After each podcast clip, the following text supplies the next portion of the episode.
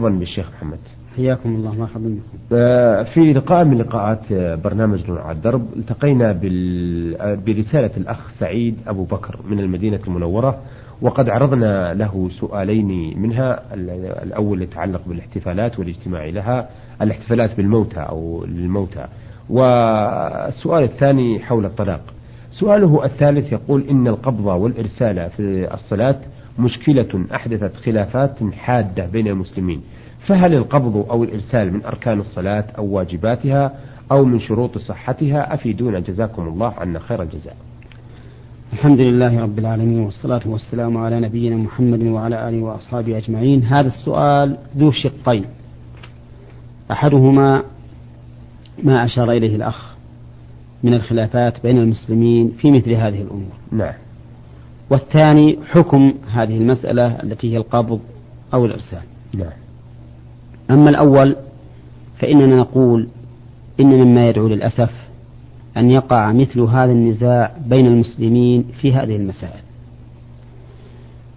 لأن هذه المسائل من المسائل التي لا تتعلق بالعقيدة وهي مسائل وجد جنسها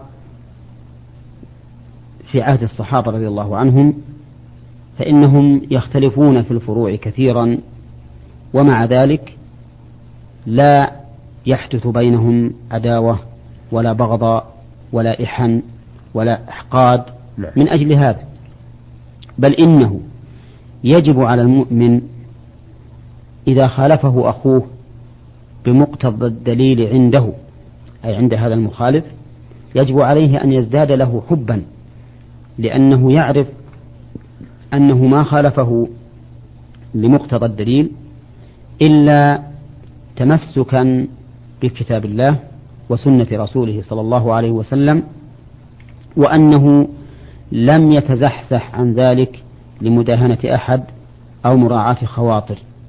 ففي الحقيقة إذا كان صاحبك الذي خالفك في مسألة من مسائل العلم خالفك لأن ذلك مقتضى الدليل عنده فإنه يجب عليك أن تزداد له محبة لا أن تزداد بغضا له أو نفورا. لأنه كما أنه هو ليس معصوما فأنت أيضا لست بمعصوم.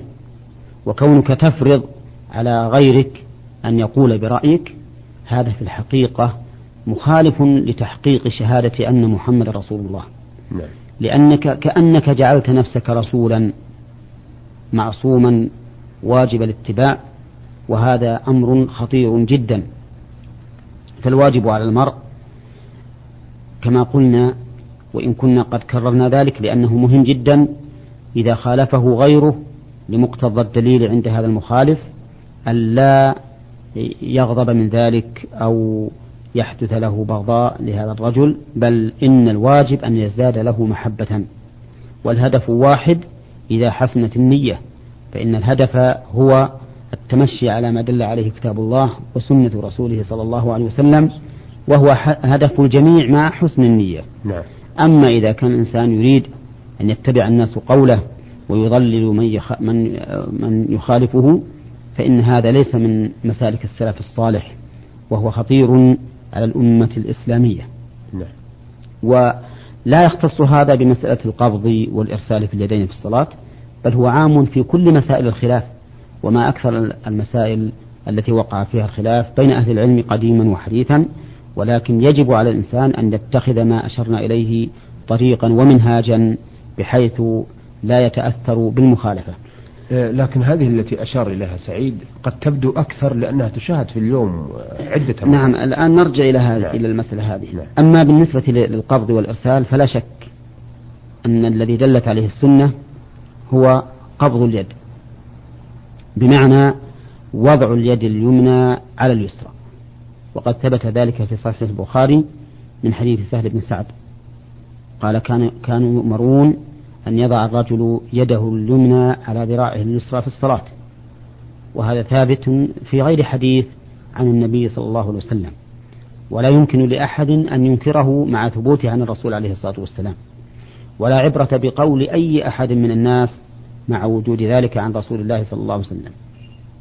وعلى هذا فالتعبد بالإرسال ليس له ليس له وجه. بل, التعبد إنما هو بوضع اليد اليمنى على اليسرى. نعم. ومع هذا فلا ينبغي لنا أن أن نبغض هؤلاء الذين يرسلون بل ندعو لهم بالهداية وندعوهم إلى الهداية أيضا. نعم. ندعو الله لهم بالهداية ونحن ندعوهم أيضا إلى الاهتداء ونبين لهم السنة والمؤمن إذا دعي إلى الله ورسوله لا يجد سبيلا إلى الفرار من ذلك. و وأما إنما وقع الخلاف في حكم اليدين بعد الرفع من الركوع. وقع الخلاف حتى عند القائلين بأن المشروع أن يضع يده اليمنى على اليسرى في حال القيام. وقع الخلاف بينهم فيما إذا قام من الركوع. هل يقبض بمعنى هل يضع يده اليمنى على اليسرى نعم. أو يرسلها فالإمام أحمد نص على أن الإنسان مخير بينهما إن شاء أرسل وإن شاء قبض وبعض الناس ينكر القبض إنكارا بالغا ويرى أنه بدعة. وبعض الناس يرى أنه من السنة. أن يقبض بعد القيام من الركوع. والصواب من هذه الأقوال أنه يقبض إذا رفع من الركوع لعموم الأحاديث الدالة على أن الرسول عليه الصلاة والسلام كان يفعل ذلك وأن الناس كانوا يؤمرون به. فإننا إذا إذا أخذنا بحديث سهل بن سعد الذي أشرنا إليه قريبا كانوا يؤمرون أن يضع الرجل يده اليمنى على ذراعه اليسرى في الصلاة. كلمة في الصلاة عام. نعم. يشمل جميع أحوالها. ولكنه يخرج منه السجود بلا شك ويخرج منه الجلوس بلا شك أيضا. فيبقى عندنا ويخرج منه الركوع. الركوع والسجود والجلوس لا يدخل في هذا العموم بلا شك لأن لها هيئات معينة بالنسبة لليدين. فيبقى عندنا القيام. فيشمل ما قبل الركوع وما بعد الركوع. وأما إنكاره والدعوة بأنه بدعة فهذا لا وجه له وليس بصحيح. فالأقرب إذن والأرجح أنه يضع يده اليمنى على اليسرى حتى بعد القيام من الركوع. نعم. آه إذا ما دامت الأحاديث قد صحت وقد تناقلها الخلف عن السلف ونقصد بالخلف التابعين عن الصحابة وعن الرسول صلى الله عليه وسلم. آه، كيف نشأ هذا الخلاف؟ ما أعرف ما, ما أصله. نعم. ما أعرف أصل هذا الخلاف ولكنه مهما كان لا يهمنا أصل الخلاف هو يهمنا الواقع. ألم يروى عن أحد الأئمة؟ ما أعرف. سؤاله الثاني أو آه في هذه في هذه الحلقة أو الرابع في رسالته يقول هل يجوز للمسلم أن يؤخر الصلاة عن وقتها بالتهليلات ومتى يجوز ذلك؟ بإيش؟ بالتهليلات بالتهليلات؟ نعم يؤخر الصلاة عن نعم. وقتها؟ يقول هل يجوز للمسلم أن يؤخر الصلاة عن وقتها بالتهليلات؟ وأنا رددت هذا السؤال كثيرا وكررته لعلي أجد لكن الأخ آه، سعيد أبو بكر يعتبر خطه جيد جدا بل ممتاز. فما وجدت إلى ذلك إذا كان يقصد يعني كثرة التسبيح قبل الصلاة و آه، لانتظار الصلاة حتى يكون في صلاة ما دام في انتظار الصلاة. ما حاجة نتبع أنفسنا بترديد الجواب؟ نعم. يعيد السؤال مرة ثانية. نعم. طيب. يقول قال الله تعالى قد أفلح من تزكى وذكر اسم ربه فصلى. فما المراد بالذكر هنا؟ أهو التهليل أم غيره؟ أرشدوني والمسلمين أعد الله لكم أجرا عظيما. آمين. أطال الله بقاءكم يا مشائخنا وأمد في وأمد في أعمار الحكومة السعودية التي لم تقصر في شيء نحو الإسلام والمسلمين قاطبة آمين. قوله تعالى قد أفلح من تزكى أي من تطهر من الشرك فما دونه من الذنوب وذكر اسم ربه فصلى. هذا يشمل كل ذكر لله عز وجل. والصلاة معروفة. وقد ذهب بعض أهل العلم من المفسرين إلى أن المراد بذكر الله هنا خطبة الجمعة والصلاة صلاة الجمعة. قالوا لأن الله تعالى يقول يا أيها الذين آمنوا إذا نودي للصلاة من يوم الجمعة فاسعوا إلى ذكر الله وذروا البيع. نعم. والصواب أن الآية عامة. لكل من ذكر اسم الله تعالى ثم صلى سواء في خطبة في الجمعة أو في غيره. وذكر اسم الله تعالى يكون بقول لا إله إلا الله وبقول سبحان الله والحمد لله بل وبفعل العبادات أيضا لأن العبادات في الحقيقة ذكر لله عز وجل. نعم. هناك من يقيد هذه الآية برمضان والعيد يعني يروى عن عمر بن عبد العزيز رحمه الله أنه كان يجعلها دالة على زكاة الفطر. نعم. لقوله قد أفلح من تزكى وذكر اسم ربه فصلى ولكن هذا ليس بقيد بتقييد للآية بل إنه هو من جملة ما تدل عليه. نعم, نعم. آه من آه زهران وردتنا هذه الرسالة من المقدمين محمد صالح جمعان الزهراني ومحمد علي دخيل الزهراني.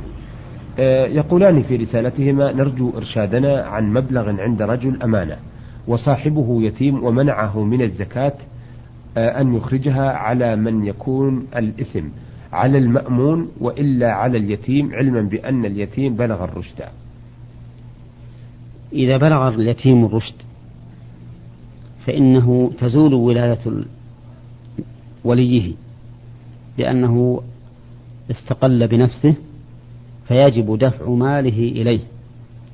لقوله تعالى وابتلوا اليتامى حتى إذا بلغوا النكاح فإن أنستم منهم رشدا فادفعوا إليهم أموالهم.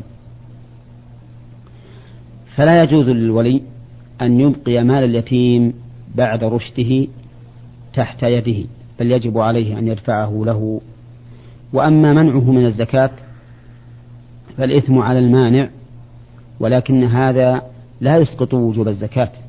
فإذا قبضه هذا اليتيم فإنه يؤدي زكاته لما مضى لأنه لم يمنعه من التصرف في المال والانتفاع به بل إنما منعه من أداء الزكاة. فمتى قدر على أداء الزكاة ولو بعد حين وجب عليه أداؤها. لكن المانع اليتيم الآن هو الذي منع. أنا فهمت من السؤال أن المانع الأمين. آه، هو أنا الذي فهمت أن إذا على كل حال لابد من الإجابة على الوجه. ما يخال إذا إذا كان المانع الأمين فهو على ما قلت. نعم. على ما قلت أنا. نعم. وإذا كان المانع اليتيم فاليتيم هو الآثم ولا حكم لمنعه أيضا لأن للولي السلطة فيستطيع أن يخرج الزكاة ولو كان اليتيم يمانع. ما دام اليتيم لم يبلغ رشده. نعم. نعم. آه هذا هذه الرسالة أو هذه الورقة وردتنا من آه بعض المستمعين. يقول من جمهورية السودان أنا محمد أحمد آه بابكر عاودي. آه، يقول أنا أسأل أنا كنت تزوجت وقد اتفقنا معا على الصداق 100 جنيه وأنا دفعت 500 جنيه الباقي 500 جنيه. إذا بيني وبينها طلاق وهي متى طلبت مني الطلاق. و وتقول إنها سابتني أو يقول إنها سابتني وكنت حين ذاك زعلان. والحمد لله الآن تراجعت. وهي الآن آه، توفت إلى رحمة الله. والآن أنا أسأل هل لها علي حق أم لم آه، يكن لها علي حق ومن أدفع له حقها إن كان عليه حق؟ وهو المهر المؤجل. نعم. نعم. نقول إن كان معنى قوله سابتني يعني سامحتني وأسقطت عني. هو يقول سبتني وعابتني. م. وكنت حين ذلك زعلان والحمد لله أنا تراجعت. ويعتقد أنه طلقها لما سبته. نعم. نعم. على كل حال إذا كان لم يسلم المهر لها في حياتها فإنه يسلمه بعد وفاتها ويكون لورثتها من بعد الوصية والدين. نعم. وهو أيضا من جملة الورثة فإن له نصفه إن لم يكن لها ولد وربعه إن كان لها ولد. ويقسم الباقي على ورثتها وذلك من بعد الوصية والدين كما هو في القرآن الكريم. آه هذه رسالة وردتنا من المرسلة نورة سليمان المطرودي القصيم بريدة. تقول في رسالتها أنا فتاة جميع ملابسي فيها سحاب آه وقصيرة فهل هذا حرام؟ آه كما يعتقد البعض وكذلك الأظافر الطويلة وشكرا لكم. السحاب لا بأس به فإنه نوع من الأسارير والأصل في في العادات والألبسة والأطعمة والمساكن الأصل فيها الحل نعم. إلا ما قام الدليل على تحريمه ولا أعلم تحريما للسحاب سواء كان من الأمام أو من الخلف نعم.